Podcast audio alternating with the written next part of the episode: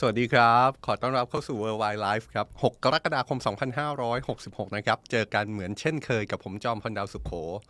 มาอัปเดตสถานการณ์ต่างประเทศกันจันถึงศุก16นาฬิกา30 นาที ในทุกช่องทางโซเชียลมีเดียของสำนักข่าว Today เช่นเคยนะครับ วันนี้ที่แอบยิ้มเล็กน้อยเพราะว่าสำนักข่าว Today มีช่องทางโซเชียลมีเดียใหม่ด้วยนะครับ เดี๋ยวเรามาว่ากันนะครับ แต่ว่าสถานการณ์ต่างประเทศเนี่ยยังเป็นเรื่องที่เราต้องจับตาโดยเฉพาะอย่างยิ่งสงครามยูเครนนะครับ เราเกาะติดเรื่องนี้แทบจะรายวัน แล้วก็นำเสนอสถานการณ์ที่เกิดขึ้นอย่างต่อเนื่อง ประเด็นที่น่าสนใจในวันนี้ไม่ใช่แค่ประเด็นที่เราจั่วหัวเอาไว้นะครับว่าสื่อของรัสเซียยังคง มีการ discredit มีการแฉ มีการตราหน้า ผู้นำวักเนอร์กรุ๊ปเยฟเกนี พริโกซิน ว่ายังเป็นผู้ทรยศออกมาอย่างต่อเนื่องนะครับ ยังไม่จบยังไม่หยุดนะครับ แล้วก็ มีการยืนยันจากสื่อของทางการรัสเซียว่าการดำเนินคดีต่อผู้นำวักเนอร์กรุ๊ปนั้น ยังคงเดินหน้าอยู่นะครับ แม้ว่าก่อนหน้านี้ข้อตกลงร่วมกันระหว่างทางการรัสเซีย กับผู้นำวักเนอร์กรุ๊ปโดยที่มีประธานาธิบดีอเล็กซานเดอร์ลูกาเชนโกเป็นตัวกลางนั้น บอกว่าข้อแลกเปลี่ยนในการที่ผู้นำวักเนอร์กรุ๊ปเนี่ยจะสงบศึกก่อหยุดก่อความไม่สงบในรัสเซียเนี่ยแลกเปลี่ยนด้วยการยุติการดำเนินคดีต่อผู้นำวักเนอร์กรุ๊ป แต่ว่าสื่อทางการรัสเซียออกมาเปิดเผยเมื่อคืนที่ผ่านมานี้เองครับ ว่าการดำเนินคดีต่างๆ ของผู้นำวักเนอร์กรุ๊ปนั้นยังคงมีอยู่นะครับ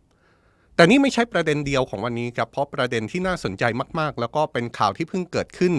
เมื่อไม่กี่นาทีก่อนเข้ารายการมานี้เองครับประธานาธิบดีอเล็กซานเดอร์ลูกาเชนโกออกมาเปิดเผยในการถแถลงข่าวประจำสัปดาห์บอกว่า จริง ๆ แล้วผู้นำวักเนอร์กรุ๊ปเนี่ยไม่ได้อยู่ในเบลารุสตอนนี้ แต่ว่าผู้นำวักเนอร์กรุ๊ปอยู่ในประเทศรัสเซียครับนี่เป็นท่าทีที่ออกมาล่าสุดของผู้นำเบลารุส ที่ดูเหมือนจะยืนยันว่าการอยู่ของผู้นำวักเนอร์กรุ๊ปนั้นไม่ได้ไปลี้ภัยอยู่ในประเทศเบลารุสตามที่มีการตกลงเอาไว้ก่อนหน้า แต่ว่าตัวของผู้นำเบผู้นำวักเนอร์กรุ๊ปเองยังอยู่ในประเทศรัสเซียนะครับ นี่เป็นเรื่องที่หลายคนตั้งข้อสังเกตว่า มันเป็นท่าทีที่ออกมาในช่วงจังหวะเดียวกันหรือไม่กับการที่สื่อของทางการรัสเซียเนี่ยออกมาเปิดเผยว่า การดำเนินคดีต่อผู้นำวักเนอร์กรุ๊ปนั้น ยังไม่หายไปไหน เจ้าหน้าที่ยังคงสืบสวนสอบสวน แล้วก็จะดำเนินคดีผู้นำวักเนอร์กรุ๊ปต่อไป เกิดอะไรขึ้นกับข้อตกลงระหว่างทางการรัสเซียกับผู้นำวักเนอร์กรุ๊ปเกิดอะไรขึ้นทำไมผู้นำวักเนอร์กรุ๊ปถึงไม่ได้อยู่ในเบลารุส ตามการเปิดเผยของผู้นำเบลารุสที่ออกมาล่าสุดเมื่อไม่กี่นาทีที่ผ่านมา เดี๋ยวเราจะเอาเรื่องนี้มาอัปเดตให้ทุกคนได้ทราบกันนะครับ แล้วก็ตั้งคำถามต่อไปข้างหน้าพร้อมกัน ว่าสถานการณ์ที่ทุกคนต่างมองว่าสถานการณ์ที่เป็นเหตุความไม่สงบ ในรัสเซียที่ก่อโดยผู้นำวักเนอร์กรุ๊ปที่ดูเหมือนจะจบไปเป็นสัปดาห์สัปดาห์แล้วเนี่ยสุดท้ายแล้วมันจะไม่จบหรือเปล่า สุดท้ายแล้วจะมีบทที่สองมีสถานการณ์เพิ่มเติม มีฉากต่อไปที่เกี่ยวข้องกับเหตุก่อความไม่สงบนี้หรือไม่ นี่ยังไม่รวมถึงความเคลื่อนไหวที่เป็นแรงกระเพื่อมของสถานการณ์ที่ออกมาตั้งแต่ก่อนหน้านี้นะครับ เพราะฉะนั้นเนี่ยเรื่องนี้ก็คงจะต้องเป็นเรื่องที่เราต้องจับตาอย่างใกล้ชิดต่อไป เราไปดูความเคลื่อนไหวล่าสุดเกี่ยวกับผู้นำวักเนอร์กรุ๊ปกันก่อนเลยนะครับ เพราะว่าประธานาธิบดีอเล็กซานเดอร์ลูกาเชนโกเพิ่งออกมาเปิดเผยในการแถลงข่าวล่าสุด เมื่อไม่กี่นาทีที่ผ่านมา โดยเป็นการตอบคำถามผู้สื่อข่าว ที่กรุงมินส์เมืองหลวงของเบลารุสนะครับประธานาธิบดีอเล็กซานเดอร์ลูกาเชนโกตอบคำถามผู้สื่อข่าว โดยยืนยันว่า ผู้นำวักเนอร์กรุ๊ปเยฟกินีพิโกซินนั้น ดูเหมือนจะไม่ได้อยู่ในประเทศเบลารุสในตอนนี้ครับ ผู้นำเบลารุสบอกว่าเยฟกินีพิโกซินนั้น ตอนนี้เขาอาจอยู่ที่นครเซนต์ปีเตอร์สเบิร์กซึ่งเป็นเมืองใหญ่ของรัสเซีย หรือบางที เมื่อเช้าที่ผ่านมาเนี่ยเขาอาจจะเดินทางไปกรุงมอสโกเมืองหลวงของรัสเซีย หรือเดินทางไปที่ไหนก็ได้ แต่ว่าผู้นำเบลารุสยืนยันว่า ไม่ว่าเขาจะอยู่ที่ไหนเนี่ยเขาไม่ได้อยู่ในประเทศเบลารุสตอนนี้ ผู้นำเบลารุสไม่ได้ระบุนะครับว่าตกลงแล้วเขาอยู่ที่ไหน เพียงแต่บอกว่า ตอนนี้เขาอาจจะอยู่ที่เซนต์ปีเตอร์สเบิร์กเมืองใหญ่ของรัสเซีย เขาอาจจะเดินทางไปยังกรุงมอสโกเมืองหลวงของรัสเซียก็ได้ โดยผู้นำเบลารุสบอกว่า เอาเข้าจริงเนี่ยนี่ไม่ใช่เรื่องของเขาที่จะต้องมาติดตามว่าผู้นำวักเนอร์กรุ๊ปอยู่ที่ไหน แต่ว่าเป็นเรื่องของทางการรัสเซียต่างหาก โดยก่อนหน้านี้อย่างที่บอกไปครับว่าผู้นำเบลารุสเนี่ยเป็นตัวกลางในการเจรจาระหว่างทางการรัสเซีย กับผู้นำวักเนอร์กรุ๊ปเยฟกินีพิโกซิน แล้วก็มีการเปิดเผยในวันที่ 27 มิถุนายนที่ผ่านมาว่าเยฟกินีพิโกซินได้เดินทางถึงประเทศเบลารุส ตามข้อตกลงที่ทั้งสองฝ่ายทำเอาไว้ ว่าผู้นำวักเนอร์กรุ๊ปจะต้องสงบศึก หยุดก่อความไม่สงบในรัสเซีย แล้วก็เดินทางไปลี้ภัยที่เบลารุส ฝ่ายผู้นำเบลารุสก็ยืนยันในวันที่ 27 มิถุนายนนั่นแหละครับ ว่าวากเนอร์กรุ๊ปเยฟกินีพีโกซินเดินทางถึงประเทศเบลารุสแล้ว แต่ว่าล่าสุดเขาก็ออกมาย้ำว่า ดูเหมือนดูเหมือนผู้นำวากเนอร์กรุ๊ปนั้น จะอยู่ในรัสเซียด้วยซ้ำและไม่ใช่เรื่องของเขาด้วย ที่จะมารับรู้ว่าผู้นำวากเนอร์กรุ๊ปอยู่ที่ไหน ผู้นำเบลารุสยังออกมาเปิดเผยด้วยนะครับว่า เรื่องที่มีการพูดถึงก่อนหน้านี้ คือการที่เบลารุสเนี่ยจะให้พื้นที่กับวากเนอร์กรุ๊ปในการตั้งฐานที่มั่นในประเทศเบลารุส ซึ่งก่อนหน้านี้เรานำเสนอข่าวที่อ้างว่าพื้นที่ที่ทางการเบลารุสจะมอบให้กับวากเนอร์กรุ๊ปเนี่ยเป็นพื้นที่ทางภาคตะวันออกของประเทศ เป็นพื้นที่ที่ติดกับชายแดนของประเทศรัสเซียนั้น ล่าสุด ผู้นำเบลารุสบอกว่าเรื่องนี้ยังไม่มีข้อยุตินะครับ เรื่องนี้เป็นการรายงานที่ออกมาจากสำนักข่าวทาสซึ่งเป็นสื่อทางการของรัสเซียอ้างการแถลงข่าวล่าสุด ของผู้นำเบลารุสที่ออกมาเปิดเผยว่า ตอนนี้เยฟกินีพีโคซิน ไม่ได้อยู่ในประเทศของเขาเนี่ยแหละครับ โดยยืนยันว่าเรื่องนี้เนี่ยยังไม่อยู่ในข้อตกลงที่สิ้นสุด แต่ว่าก็มีการพูดถึงในช่วงเวลาที่ผ่านมา ขณะเดียวกันผู้นำเบลารุสยังกล่าวในการแถลงข่าวครั้งนี้ด้วยนะครับว่า ถึงเวลาแล้วที่รัสเซียและยูเครน คงจะต้องเดินเข้ามาคุยกันบนโต๊ะเจรจา โดยไม่มีเงื่อนไขอื่นใดอีกต่อไป ย้ำนะครับ นี่เป็นถแถลงข่าวของผู้นำเบลารุส และเป็นรายงานที่ออกมาจากสื่อของทางการรัสเซียก็คือสำนักข่าวทาสที่อ้างผู้นำเบลารุสที่ระบุว่าเขาเสนอให้ทั้งรัสเซียและยูเครนเดินหน้าเข้าสู่โต๊ะเจรจา โดยที่ทั้งสองฝ่ายต้องไม่มีเงื่อนไขครับ ผู้นำเบลารุสบอกว่าถึงเวลาแล้วที่เราจะต้องหยุดในตอนนี้ และเราได้ทำสิ่งที่เกิดขึ้นมากมายและก็เป็นสิ่งที่แย่ แต่มันจะแย่ยิ่งกว่านี้ถ้าไม่หยุด เพราะฉะนั้นเนี่ยสำหรับผู้นำเบลารุสแล้วเขาเสนอให้หยุดในตอนนี้มานั่งลงแล้วก็คุยกันบนโต๊ะเจรจา โดยไม่ต้องมีการตั้งเงื่อนไขใด ๆ จากทั้งสองฝ่าย และจะมีการตัดสินใจทุกอย่างบนโต๊ะเจรจา นี่ก็คือสิ่งที่เกิดขึ้นนะครับ ผู้นำเบลารุสบอกว่าการพูดคุยกับยูเครนเพื่อหาหนทางสันติภาพเนี่ยมันจะเป็นความเป็นไปได้เพียงหนึ่งเดียว เพราะว่ามันจะไม่เกิดขึ้นหลังจากนี้อีกแล้ว นี่คือสิ่งที่เป็นท่าทีที่น่าสนใจมากของผู้นำเบลารุสที่ออกมาล่าสุดเมื่อไม่กี่นาทีที่ผ่านมานี้เองครับ ระหว่างการถแถลงข่าวที่ผู้นำเบลารุสจะถแถลงข่าวต่อ ผู้แทนต่างประเทศรวมถึงสื่อมวลชนของต่างประเทศ ท่าทีที่น่าสนใจไม่น่าสนใจที่สุดเนี่ยหนีไม่พ้นเรื่องที่ผู้นำเบลารุสบอกว่าผู้นำวัคเนอร์กรุ๊ปไม่ได้อยู่ในประเทศของเขานะครับ ซึ่งอย่างที่เราตั้งข้อสังเกตครับ ว่าการออกมาเปิดเผยของผู้นำเบลารุสในครั้งนี้เนี่ยมันออกมาหลังจากที่เมื่อคืนที่ผ่านมา สื่อทางการของรัสเซียสถานีโทรทัศน์ ซึ่งเป็นสถานีโทรทัศน์ของรัฐบาลรัสเซียเนี่ยได้ออกมาแฉ ผู้นำวากเนอร์กรุ๊ปแล้วก็ออกมาลดทอนความน่าเชื่อถือของผู้นำวากเนอร์กรุ๊ปนี่คือสิ่งที่ทางการรัสเซียดูเหมือนจะเดินหน้ามาตลอดนะครับ ก็คือความพยายามในการ discredit ความพยายามที่ทำให้ศรัทธาของสมาชิกวัคเนอร์กรุ๊ปที่มีต่อเยฟกินีพีโกซิน ผู้นำวัคเนอร์กรุ๊ปหดหายไป แต่ว่าสิ่งที่เกิดขึ้นในรายงานข่าวล่าสุดเมื่อคืนนี้ที่ออกอากาศทางสถานีโทรทัศน์ของทางการรัสเซียเนี่ย กลับไม่ใช่แค่เรื่องของการ discredit นะครับ ดูเหมือนว่ารายงานข่าวที่ออกมาจากสื่อทางการรัสเซียนั้น ยังออกมาย้ำด้วยว่า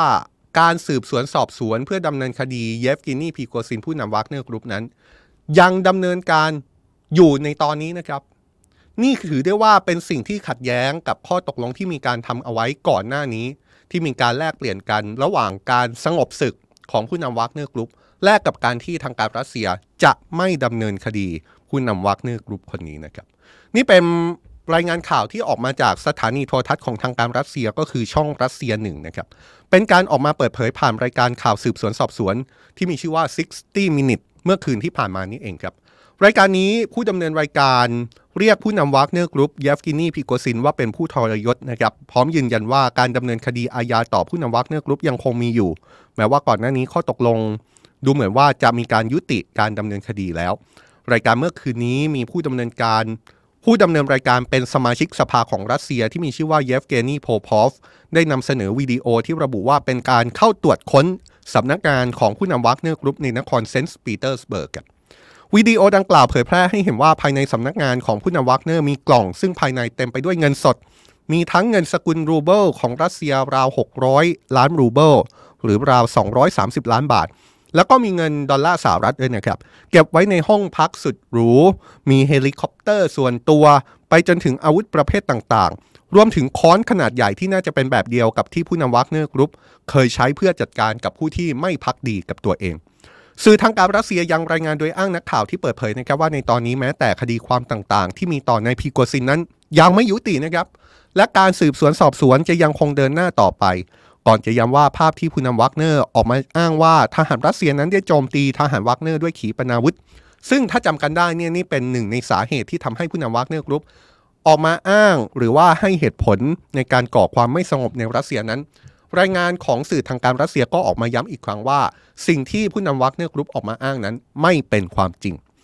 ผู้สื่อข่าวที่รายงานในรายการข่าวของสื่อรัสเซียเมื่อคืนนี้ ยังอ้างถึงการพบหนังสือเดินทางของหลายประเทศ จำนวนหลายเล่มที่นายพีโกซินเป็นเจ้าของครับ แต่ว่าปรากฏชื่อเจ้าของหนังสือเดินทางแตกต่างกันออกไป ก่อนจะตั้งข้อสังเกตว่าไม่มีคนธรรมดาที่ไหนที่จะมีหนังสือเดินทางมากขนาดนี้ พร้อมตั้งคำถามว่าทำไมนายพีโกซินถึงมีอำนาจอยู่ในมือ ในชนิดที่แปลกประหลาด ไม่ต่างจากการเป็นหัวหน้าแก๊งอาชญากรเลย ในรายการมีการย้ำอีกด้วยนะครับว่า ทุกฝ่ายคงจะต้องเจาะลึกลงไปให้ถึงที่สุด ว่าใครกันแน่ที่อยู่เบื้องหลังเรื่องทั้งหมดนี้ และอยู่ฝ่ายเดียวกับพวกที่พยายามก่อความไม่สงบ และจะต้องนำมาลงโทษให้ได้นักข่าวที่ปรากฏในรายงานข่าวของรัสเซียเมื่อคืนนี้ยังชี้ด้วยนะครับว่าที่ผ่านมาสื่อที่เป็นเครือข่ายของผู้นำวักเนอร์กรุ๊ปพยายามที่จะสร้างภาพให้ผู้นำวักเนอร์กรุ๊ปเป็นฮีโร่ซึ่งพอเกิดความไม่สงบในรัสเซีย สื่อเหล่านี้ก็ปิดตัวและก็หนีไปอย่างรวดเร็ว รายงานของสื่อทางการรัสเซียเกิดขึ้น ถือได้ว่าเป็นแรงกระเพื่อมล่าสุดที่ เกิดจากความไม่สงบในรัสเซีย ซึ่งสะท้อนให้เห็นว่า แม้ความไม่สงบในรัสเซียจะยุติไปแล้ว แต่ฝุ่นก็ยังไม่หายตลบนะครับ โดยก่อนหน้านี้สถาบันการศึกษาสงคราม ISW รายงานว่าผู้อำนวยการสำนักข่าวทาสสื่อทางการของรัสเซียได้ถูกปลดออกจากตำแหน่งเนื่องจากผู้มีอำนาจในรัสเซียไม่พอใจในการนำเสนอข่าว ความไม่สงบในรัสเซียที่ก่อโดยวากเนอร์กรุ๊ปขณะเดียวกันดูเหมือนว่าความไม่สงบที่เกิดขึ้นเนี่ยจะสั่นสะเทือนไปถึงการทำหน้าที่ ของเจ้าหน้าที่บังคับใช้กฎหมายในรัสเซียด้วยนะครับ เพราะว่ามีรายงานถึงทางการรัสเซีย ที่ดูจะเพิ่มความเข้มข้นเข้มงวด ของเจ้าหน้าที่รักษาความสงบในกรุงมอสโกมากยิ่งขึ้น ผ่านการฝึกตำรวจที่ประจำการในเมืองหลวงของรัสเซียเนี่ยให้สามารถใช้อาวุธในสนามรบได้เป็น โดยอ้างว่าเป็นการฝึกยุทธวิธีการตอบโต้ในเขตเมืองครับ นี่คือความเคลื่อนไหวล่าสุดที่ออกมาเกี่ยวข้องกับผู้นำวักเนอร์กรุ๊ปแล้วก็เป็นความเคลื่อนไหวที่สำคัญมากนะครับหนึ่งก็คือผู้นำเบลารุสออกมาบอกว่าผู้นำวักเนอร์กรุ๊ปไม่ได้อยู่ในเบลารุสตามที่มีข้อตกลงกันไว้ว่าผู้นำวักเนอร์กรุ๊ปจะไปลี้ภัยที่นั่น เขายังย้ำอีกด้วยว่าเผลอเผลอๆผู้นำวักเนอร์กรุ๊ปนั้นอาจจะอยู่ในประเทศรัสเซีย อาจจะอยู่ในนครเซนต์ปีเตอร์สเบิร์กหรือแม้กระทั่งอาจจะเดินทางเข้าไปในกรุงมอสโกซึ่งเป็นเมืองหลวงของรัสเซียด้วยซ้ำ ขณะเดียวกันก็เป็นรายงานข่าวที่ปรากฏอย่างที่เรารายงานเมื่อสักครู่นี่แหละครับ สื่อทางการรัสเซียพยายามดิสเครดิตผู้นำวักเนอร์กรุ๊ปเช่นเคย และย้ำเป็นการเปิดข้อมูลใหม่ ว่าการที่มาบอกว่าการดำเนินคดีผู้นำวักเนอร์กรุ๊ปนั้นยุติลงแล้วตามข้อตกลงนั้นไม่เป็นความจริง เพราะจริง ๆ แล้วเจ้าหน้าที่ของรัสเซีย ก็ยังคงเดินหน้าสืบสวนสอบสวน แล้วก็เดินหน้าดำเนินคดีผู้นำวักเนอร์กรุ๊ปอยู่ สิ่งที่เกิดขึ้นมันเป็นคำถามมากเลยครับว่าเกิดอะไรขึ้น สิ่งที่เกิดขึ้นเป็นคำถามว่าดีลที่ตกลงกันไว้ ระหว่างผู้นำวักเนอร์กรุ๊ปกับทางการรัสเซียล่มหรือไม่ หรือทางการรัสเซียกำลังเล่นอะไรอยู่กับเกมเกมนี้ ทุกคนคิดว่าผู้นำวักเนอร์กรุ๊ปทางการรัสเซียผู้นำเบลารุสกำลังเล่นอะไรกันอยู่กับเกมเกมนี้ครับ ยังเป็นภาพที่บางฝ่ายมองว่านี่เป็นละครอยู่หรือไม่ หรือว่านี่มีกลเกมกลไกอะไรอยู่เบื้องหลังหรือเปล่า นี่ยังไม่รวมถึงการที่เรารายงานเมื่อสักครู่นะครับ ว่าผู้นำเบลารุสเนี่ยออกมาเสนอให้รัสเซียกับยูเครน ถึงเวลาในการเจรจา ให้ทั้งรัสเซียแล้วก็ยูเครนกลับมานั่งคุยกันบนโต๊ะเจรจา โดยที่ไม่มีเงื่อนไขใด ๆ เพื่อยุติสงครามแล้วก็สร้างสันติภาพ ท่าทีของผู้นำเบลารุสที่ออกมาล่าสุดเนี่ยดูจะเป็นท่าทีที่ไม่เหมือนท่าทีก่อนหน้ามากเลยนะครับ ทุกคนคิดว่าท่าทีนี้หมายความว่าอะไรกันแน่ สิ่งที่เกิดขึ้นในรัสเซียเกิดอะไรขึ้นกันแน่ และย้ำนะครับ สิ่งที่เรารายงานมาทั้งหมดเรื่องผู้นำวากเนอร์กรุ๊ปตั้งแต่ช่วงต้นรายการเนี่ยอ้างอิง จากฝั่งรัสเซียทั้งสิ้น ไม่ว่าจะเป็นคำพูดที่ออกมาจากปากของผู้นำเบลารุส ไม่ว่าจะเป็นรายงานที่ออกมาจากสื่อทางการรัสเซีย ไม่ว่าจะเป็นสำนักข่าวทัสหรือแม้กระทั่งรายงานข่าวที่ออกอากาศผ่านสถานีโทรทัศน์ ของช่องที่เป็นของรัฐบาลรัสเซีย เกมนี้หมายความว่าอะไรกันแน่ชวนทุกคนคิดชวนทุกคนคุยกันนะครับ ว่านี่คือเกมที่ต่างฝ่ายต่างพยายาม ที่จะ discredit กันไปมา หรือนี่เป็นละครตามที่บางฝ่าย วางเอาไว้ แล้วถ้าเป็นละครตามที่บางฝ่ายตั้งข้อสังเกตเอาไว้ก่อนหน้านี้ทำไมละครฉากนี้ผู้นำวากเนอร์กรุ๊ปถึงกลับไปอยู่ที่รัสเซียทำไมผู้นำเบลารุสถึงแสดงท่าทีบอกว่ารัสเซียกับยูเครนถึงเวลาที่จะต้องกลับมาที่โต๊ะเจรจา แล้วก็พูดคุยเพื่อยุติสงครามได้แล้ว นี่เป็นความเคลื่อนไหวที่น่าสนใจมากเลยนะครับ แต่อย่างไรก็ตาม ภายใต้สถานการณ์ที่เป็นควันหลงของความไม่สงบที่เกิดขึ้นในรัสเซียเนี่ยที่ผ่านพ้นมาแล้วสัปดาห์สองสัปดาห์เนี่ยนะครับดูเหมือนว่าทางฝ่ายรัสเซียจะเริ่มกลับมาตั้งตัวติดอีกครั้ง เพราะว่าในช่วงแรกๆเนี่ยเราเห็นภาพค่อนข้างชัดเจนนะครับว่าในช่วงไม่กี่วันหลังจากที่เกิดความไม่สงบในรัสเซียเนี่ยการโจมตียูเครนของรัสเซียดูจะหดหายไป แต่ว่าในช่วงหลังเนี่ยการโจมตี ยูเครนของรัสเซียเริ่มกลับมาอีกครั้ง โดยเฉพาะอย่างยิ่ง ล่าสุดมีการโจมตีด้วยขีปนาวุธไปยังเมืองที่มีชื่อว่าลวิฟ เมืองนี้เป็นเมืองทางภาคตะวันตกของยูเครนนะครับ เดิมทีเมืองนี้อยู่ค่อนข้างที่จะไกลจากสมรภูมิของสงครามยูเครนที่ตั้งอยู่ทางภาคตะวันออก แต่ว่าล่าสุดเกิดการโจมตีที่เมืองนี้ครับ โดยหลายฝ่ายตั้งข้อสังเกตว่า ฝ่ายรัสเซียนั้นมีการตั้งใจโจมตี โดยยิงขีปนาวุธไปโจมตีอพาร์ตเมนต์ที่เป็นพักอาศัยของประชาชนตรงๆ เหตุการณ์นี้ทำให้มีรายงานผู้เสียชีวิตแล้วอย่างน้อย 4 คนนะครับ และนี่ถือได้ว่าเป็นการโจมตีอาคารของพลเรือนครั้งใหญ่ที่สุดอีกครั้งหนึ่ง นับตั้งแต่รัสเซียเริ่มก่อสงครามในยูเครนรายงานระบุแบบนี้นะครับว่าเหตุการณ์นี้ทำให้อพาร์ตเมนต์ที่เป็นที่พักอาศัยของประชาชน เสียหายไม่ต่ำกว่า 60 แห่ง แล้วก็มีรถยนต์เสียหายประมาณ 50 คัน หลายฝ่ายยังค่อนข้างกังวลนะครับว่าจำนวนผู้เสียชีวิตอาจมากกว่านี้ครับ เนื่องจากในตอนนี้เจ้าหน้าที่กู้ภัยกำลังอยู่ระหว่างการกู้ซาก แล้วก็นำร่างของผู้ที่อยู่ใต้ซากอาคารออกมานายโวโลดิเมียร์ เซเลนสกี้ประธานาธิบดียูเครนออกมาประณามเหตุการณ์นี้นะครับ พร้อมแสดงความเสียใจต่อผู้สูญเสีย ก่อนจะให้คำมั่นสัญญาว่าจะมีมาตรการตอบโต้ อย่างแข็งกร้าวต่อศัตรู สิ่งที่น่าสนใจก็คือเหตุการณ์นี้เกิดขึ้นในเมืองลวิฟอย่างที่ผมย้ำนะครับลวิฟเป็นเมืองทางภาคตะวันตกของยูเครน เป็นเมืองที่ค่อนข้างอยู่ห่าง จากพื้นที่ที่เป็นสมรภูมิรบทางภาคตะวันออก หรือแม้กระทั่งอยู่ห่างจากกรุงเคียฟ ซึ่งเป็นเมืองหลวงของยูเครนคำถามก็คือทำไมการโจมตีเกิดขึ้นที่เมืองนี้ มีการตั้งข้อสังเกตแบบนี้นะครับว่าที่ผ่านมาเนี่ยยูเครนได้รับความช่วยเหลือ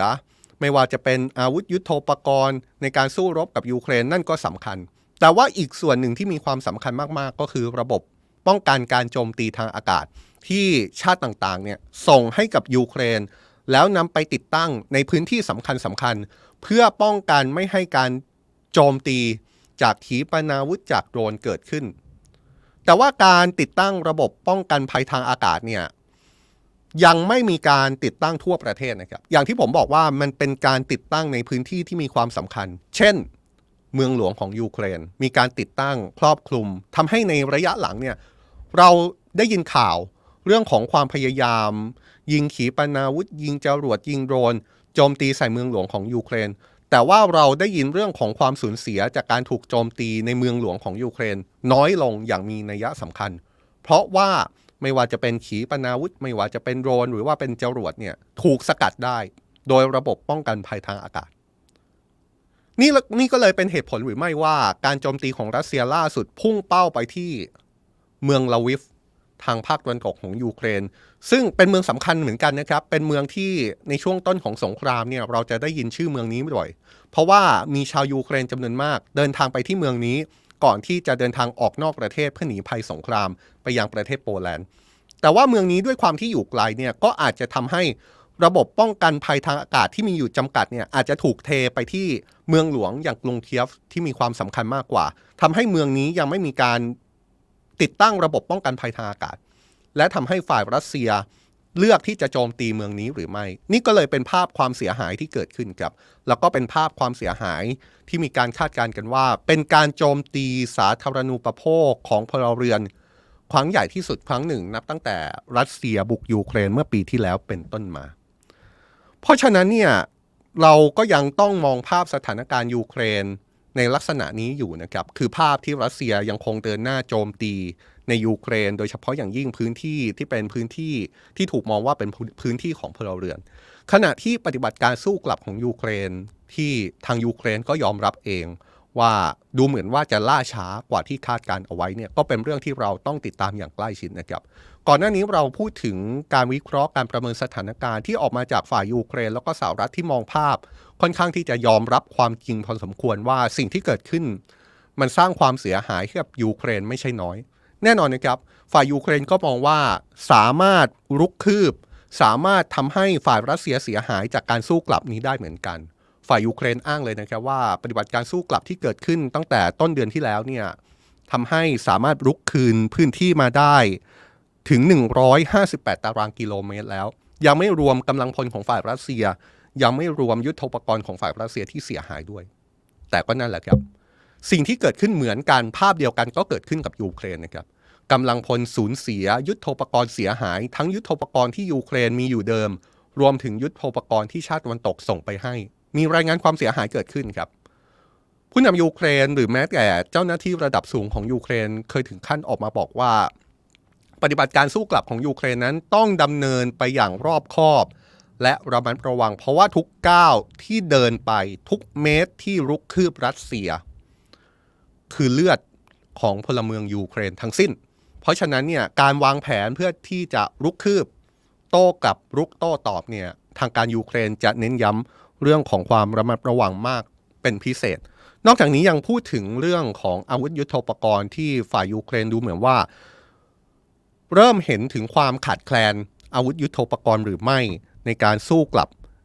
กับรัสเซียในครั้งนี้เนี่ยนะครับ นี่ก็เลยเป็นเรื่องที่ทำให้หลายคนตั้งข้อสังเกตไปถึงการประชุมสมาชิกนาโตเป็นการประชุมสุดยอดนะครับ เป็นการประชุมที่ผู้นำสมาชิกนาโตซึ่งก็คือ องค์การสนธิสัญญาแอตแลนติกเหนือ จะประชุมกันในอีกไม่กี่วันข้างหน้า แล้วก็มาดูกันว่านาโต้เนี่ยจะดำเนินมาตรการอย่างไรต่อรัสเซียกันแน่ นี่คือท่าทีที่น่าจะทำให้เห็นถึงความสำคัญพอสมควร เพราะว่าหลายคนก็จับตานะครับว่า องค์การสนธิสัญญาแอตแลนติกเหนือหรือนาโตเนี่ยจะมีการการันตีความมั่นคง ให้กับยูเครนหรือไม่ แน่นอนนะครับ เราเคยพูดถึงเรื่องนี้ไปแล้ว มีประมาณสองสาเรื่องที่เราจะต้องจับตาการประชุมสุดยอดของนาโตที่จะเกิดขึ้นในวันที่ 11 แล้วก็ 12 กรกฎาคมที่ถึงนี้ เรื่องหนึ่งก็คือเรื่องเรื่องภายในนาโตเองครับ เรื่องที่ว่าก็คือตกลงแล้วสวีเดนจะเป็นสมาชิกของนาโตภายในการประชุมครั้งนี้หรือไม่ ถ้าเราย้อนภาพไปจำกันได้ไหมครับพอเกิดสงครามยูเครนขึ้นมาเนี่ย มันก็มีท่าทีจากชาติที่เคยแสดงท่าทีเป็นกลางมาตลอดก็คือฟินแลนด์กับสวีเดน บอกว่าขอไม่เป็นกลางแล้ว แล้วก็ตัดสินใจสมัครสมาชิกเข้าเป็นส่วนหนึ่ง ขององค์การสนธิสัญญาแอตแลนติกเหนือ สมัครไล่เลี่ยกันเลยนะครับ ทั้งฟินแลนด์แล้วก็สวีเดน แต่ปรากฏว่าฟินแลนด์ได้รับสถานะเป็นสมาชิกนาโตไปแล้ว แต่ว่าสวีเดนจนถึงตอนนี้ก็ยังไม่ได้รับการ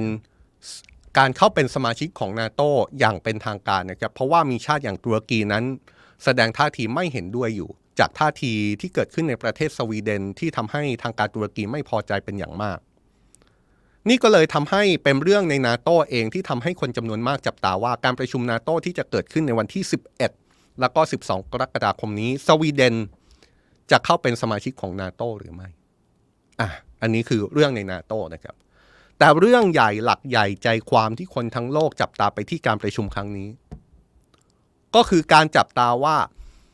นาโตจะให้อะไรกับยูเครนเพิ่มเติมหรือไม่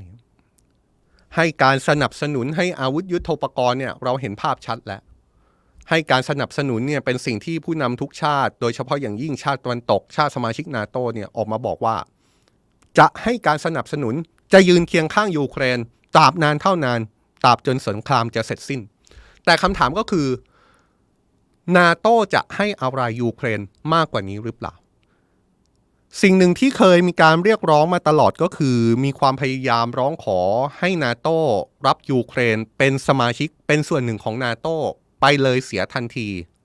นี่จะเป็นเรื่องใหญ่มากนะครับ แล้วก็ดูเหมือนว่าเรื่องนี้เป็นข้อเสนอที่ดูจะเป็นไปไม่ได้แล้ว มีการยอมรับออกมาจากแทบทุกฝ่าย แม้กระทั่งยูเครนก็ยอมรับว่า การที่นาโตจะรับยูเครนเป็นสมาชิกชาติหนึ่งในช่วงเวลาเนี้ยในช่วงเวลาที่ยังมีสงครามกับรัสเซียอยู่เนี่ย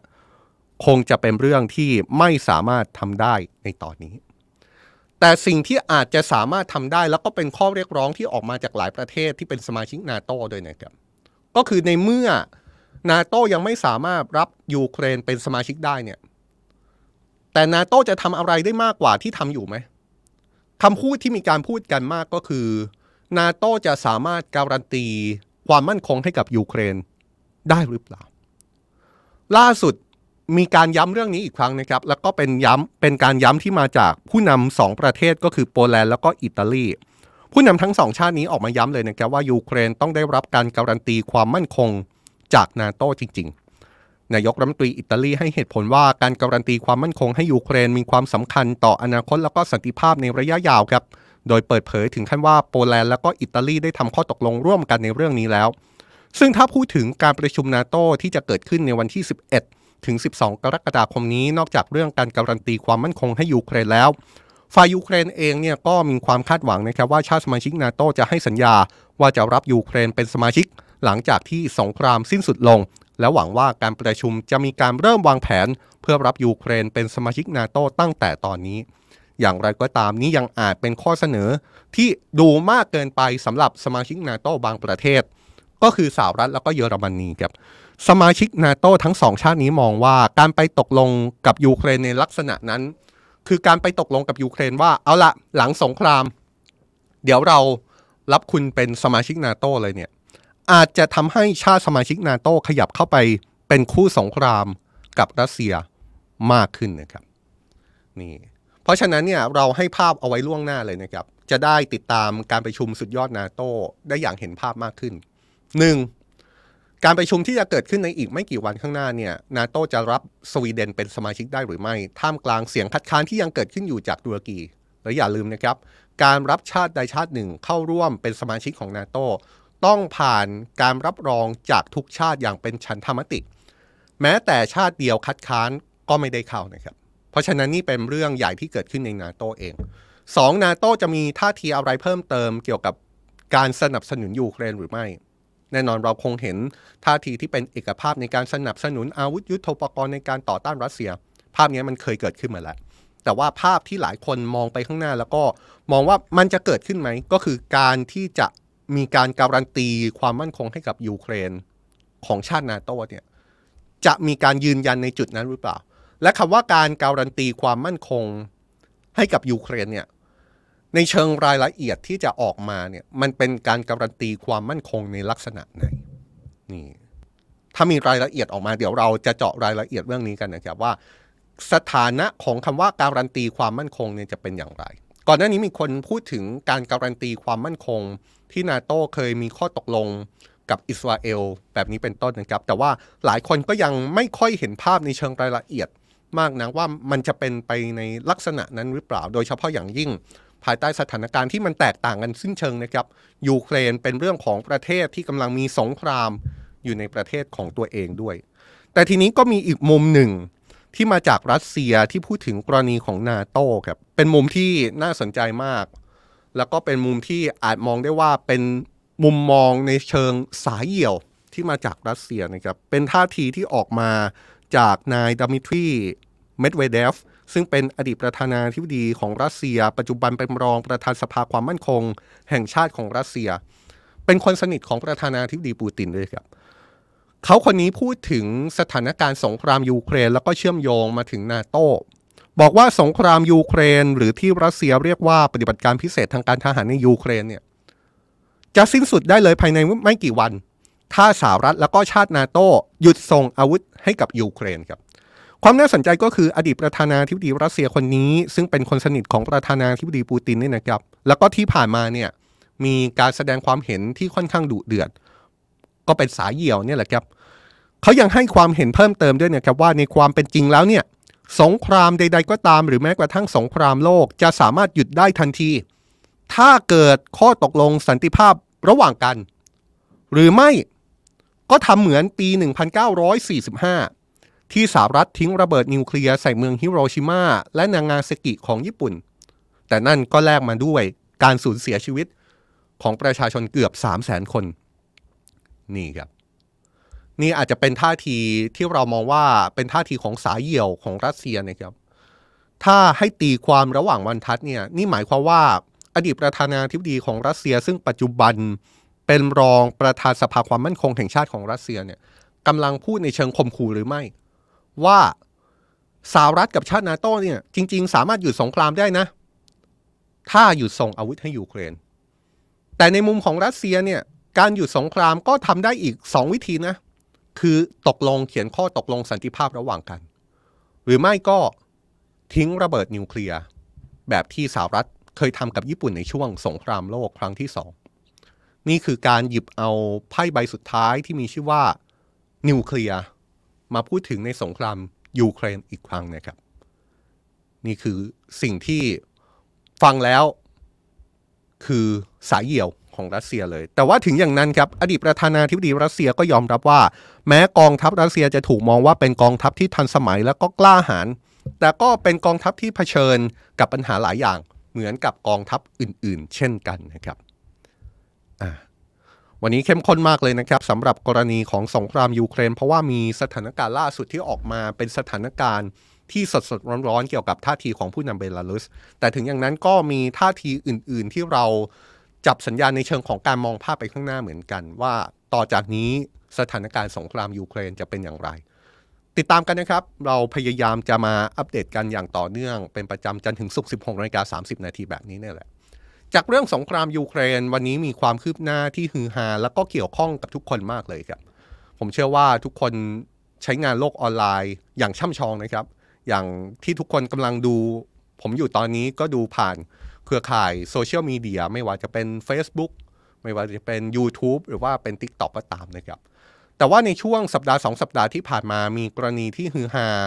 เกิดขึ้นเกี่ยวกับแพลตฟอร์มโซเชียลมีเดียที่ยอดนิยมอีกแพลตฟอร์มหนึ่งก็คือ Twitter นะครับ ถือได้ว่าเป็นเรื่องที่ฮือฮาแล้วก็ทำให้สมรภูมิในโลกออนไลน์ กลับมาถูกพูดถึงอีกครั้งทำไมวันนี้เราถึงพูดเรื่องนี้ครับ เพราะว่าในวันนี้เป็นวันแรก ที่แอปพลิเคชันที่มีชื่อว่า Thread ซึ่งเป็นแอปโซเชียลมีเดียน้องใหม่ของ Meta ซึ่งเป็นบริษัทแม่ของ Facebook เนี่ยเปิดให้ใช้งานพร้อมกันในร้อยกว่าประเทศทั่วโลก รวมถึงในประเทศไทยด้วยนะครับ แอป Thread เนี่ยถูกมองว่าเป็นแอปพลิเคชันที่ออกมาชนกับ Twitter ซึ่งในช่วงไม่กี่วันที่ผ่านมา Twitter ก็มีข่าวฮือฮามากมาย มีกระแสวิพากษ์วิจารณ์มากมายถึง การใช้งานที่ดูเหมือนว่าจะมีการจำกัดการใช้งานของผู้ใช้มากขึ้นนะครับ การเปิดตัวของแอปพลิเคชัน คู่แข่งของ Twitter ที่มาจากบริษัทแม่ของ Facebook ก็คือ Thread เนี่ยนะครับ ดูเหมือนว่าจะได้รับเสียงตอบรับเป็นอย่างดีเลยครับมาร์คซักเกอร์เบิร์ก CEO ของ Meta ออกมาประกาศด้วยตัวเองเลยนะครับ ว่ามีคนดาวน์โหลดแอป Thread มาใช้งานแล้วมากกว่า 10 ล้านคนในช่วงเวลาแค่ 7 ชั่วโมงแรก หลังจากที่ปล่อยแอปนี้ออกมา สำหรับแอป Thread นี้อย่างที่บอกนะครับ ถูกมองว่าเป็นแอปที่ออกมาท้าชนกับ Twitter ที่ปัจจุบันมีอีลอนมัสเป็นเจ้าของ คือเทรดเนี่ยเป็นแอปที่เน้นการสื่อสารพูดคุยผ่านตัวอักษรเหมือนกับ Twitter เลยครับ แล้วก็ยังมีฟังก์ชันอีกหลายอย่างที่คล้ายกับ Twitter ไม่ว่าจะเป็นการโพสต์ข้อความรูปภาพวิดีโอ กดถูกใจ รวมถึงการรีโพสต์ข้อความของบุคคลอื่น ซึ่งเหมือนกับการรีทวีตของ Twitter ครับ พียงแต่ตอนนี้เนี่ยเทรดยังไม่สามารถส่งข้อความส่วนตัวหรือว่า DM ได้นะครับ ซึ่ง Meta บอกว่าในอนาคตก็อาจจะมีการเพิ่มฟังก์ชันนี้มาให้หากว่าผู้ใช้อยากให้ใส่เพิ่ม เรียกได้ว่าแอปพลิเคชัน Thread เป็นแอปน้องใหม่ที่กำลังถูกจับตาครับ เป็นคู่แข่งโดยตรงของ Twitter อันนี้ไม่ต้องปฏิเสธ ยิ่งการเปิดตัวในวันนี้เนี่ยเกิดขึ้นในช่วงเวลาที่ Twitter กำลังมีปัญหาหลายอย่างรุมเร้า ที่ทำให้ผู้ใช้เริ่มที่จะไม่ค่อยพอใจ อย่างเช่นเมื่อสัปดาห์ที่ผ่านมาเนี่ยอีลอนมัสเจ้าของ Twitter เพิ่งประกาศนะครับว่าจะจำกัดการอ่านทวิตตามประเภทของผู้ใช้บริการ แบบเสียเงินแล้วก็ไม่เสียเงิน โดยที่ผู้ที่เสียเงินสามารถสมัครสมาชิก Twitter Blue ที่จะอ่าน Twitter ได้วันละ 6,000 ทวิต ขณะที่คนที่ไม่ได้เสียเงินซื้อ Twitter Blue จะอ่านทวิตได้วันละ 600 ทวิต ส่วนบัญชี Twitter เปิดใหม่จะอ่านทวิตได้วันละ 300 ทวิตเท่านั้น ซึ่ง Thread เนี่ยก็เอาดราม่าเรื่องนี้มาพูดถึงในการเปิดตัววันนี้ด้วยนะครับ โดยประกาศชัดเจนว่าแอปพลิเคชัน Thread นี้ใช้งานฟรี ไม่มีการจำกัดจำนวนโพสต์ ที่ผู้ใช้งานจะดูได้ในแต่ละวัน ก็เหมือนจะชัดเจนนะครับว่าตั้งใจจะโจมตี Twitter โดยตรง แต่ก็น่าสนใจนะครับว่า Thread เนี่ยจะมาแทนที่ หรือพูดอย่างโหดเนี่ยจะมาฆ่า Twitter ทำให้ Twitter สูญพันธุ์ได้หรือไม่ ก็ต้องบอกนะครับว่าที่ผ่านมา Meta เนี่ยเคยถูกว่าเป็นนักก๊อป นักก๊อปฟีเจอร์ นักก๊อปแอปอื่น ๆ มาใช้ อย่างเช่น Reels เนี่ยก็คือวิดีโอสั้น ฟังก์ชันวิดีโอสั้นเนี่ยนะครับ ก็ถูกมองว่าก๊อปมาจาก TikTok ซึ่งถ้ามองกันจริง ๆ ก็ต้องบอกว่า Thread เนี่ยไม่ใช่แอปโซเชียลแอปแรกนะครับ ที่ถูกพัฒนามาให้เน้นการสื่อสารเป็นตัวหนังสือเหมือนกับ Twitter ก่อนหน้านี้ก็เคยมีแอปในลักษณะนี้มาแล้ว เปิดตัวออกมาให้ใช้งานแล้วเหมือนกันนะครับ อย่างแอปที่มีชื่อว่า Truth Social คุ้น ๆ ไหมครับ แอปนี้มีเจ้าของก็คือโดนัลด์ทรัมป์อดีตประธานาธิบดีสหรัฐนะครับ มีแอปที่มีชื่อว่า Blue Sky ของแจ็คดอร์ซี่แจ็คดอร์ซี่เนี่ยหลายคนคงจะคุ้นหูนะครับ เพราะว่าเป็นอดีต CEO แล้วก็ผู้ร่วมก่อตั้ง Twitter ซึ่งตอนนี้ Blue Sky เนี่ยยังอยู่ในช่วงของการพัฒนา แล้วก็ถูกมองว่าน่าจะเป็นอีกหนึ่งแอปพลิเคชัน ที่เป็นคู่แข่งของ Twitter แล้วก็ Thread คำถามก็คือสิ่งที่เกิดขึ้นล่าสุดคือแอป Thread ที่มาร์คซักเกอร์เบิร์กบอกว่า โอ้โห แค่เปิดมาไม่กี่ชั่วโมงเนี่ยก็มีคนเข้าไปสมัครใช้งานแล้วเป็น 10 ล้านคนทั่วโลก จะมาฆ่า Twitter ไป นี่จะทำให้เป็นปรากฏการณ์ที่แอปพลิเคชันที่หลายคนใช้มาอย่างยาวนาน ติดอกติดใจอย่าง Twitter เนี่ยสูญพันธุ์หรือเปล่า มีการตั้งข้อสังเกตแบบนี้นะครับว่าในโลกโซเชียลมีเดียการเกิดขึ้นของแพลตฟอร์มโซเชียลมีเดียเนี่ย การจะเกิดขึ้นของแพลตฟอร์มใดก็ตามเนี่ยมันมีเรื่องที่สำคัญ 2 เรื่อง เรื่องหนึ่งก็คือแพลตฟอร์มนั้นเอื้อต่อผู้ใช้งานมากน้อยแค่ไหน เอื้อต่อผู้ใช้งานไหมถ้าเอื้อต่อผู้ใช้งานในแง่ ใช้งานแล้วถูกจริตถูกใจ เชื่อมต่อกับผู้คนได้อย่างตรงใจผู้ใช้เนี่ยแอปนั้นก็จะเป็นที่นิยม อันนี้คือเรื่องที่หนึ่งนะครับ อีกปัจจัยสำคัญที่จะทำให้แอปพลิเคชันโซเชียลมีเดียเนี่ยมีความนิยมขึ้นมาได้ นอกจากใช้แล้วดีผู้คนติดอกติดใจเนี่ยแอปนั้นต้องมีเพื่อนใช้จำนวนมากด้วยนะครับ กลุ่มเพื่อนที่ใช้งานเนี่ยต้องเข้าไปใช้แอปนั้นด้วย เพราะว่าคิดภาพตามนะครับ ถึงแอปนั้นดีแค่ไหน แต่ถ้าเพื่อนเราไม่ใช้เนี่ย เราก็คงจะตั้งคำถามกับตัวเองเหมือนกันว่า แล้วเราจะไปใช้แอปนั้นทำไม เพราะฉะนั้นนี่เป็น 2 ปัจจัยที่มีการประเมินนะครับว่าแอปพลิเคชันที่เป็นโซเชียลมีเดียเนี่ยจะปังหรือจะพังก็ขึ้นอยู่กับ 2 เรื่องนี้แหละ ใช้แล้วตรงใจไหม และมีเพื่อนใช้ไหม ในวันนี้เนี่ยต้องยอมรับนะครับว่า Twitter จำกัดการมองเห็นข้อความของผู้ใช้ลงอย่างปฏิเสธไม่ได้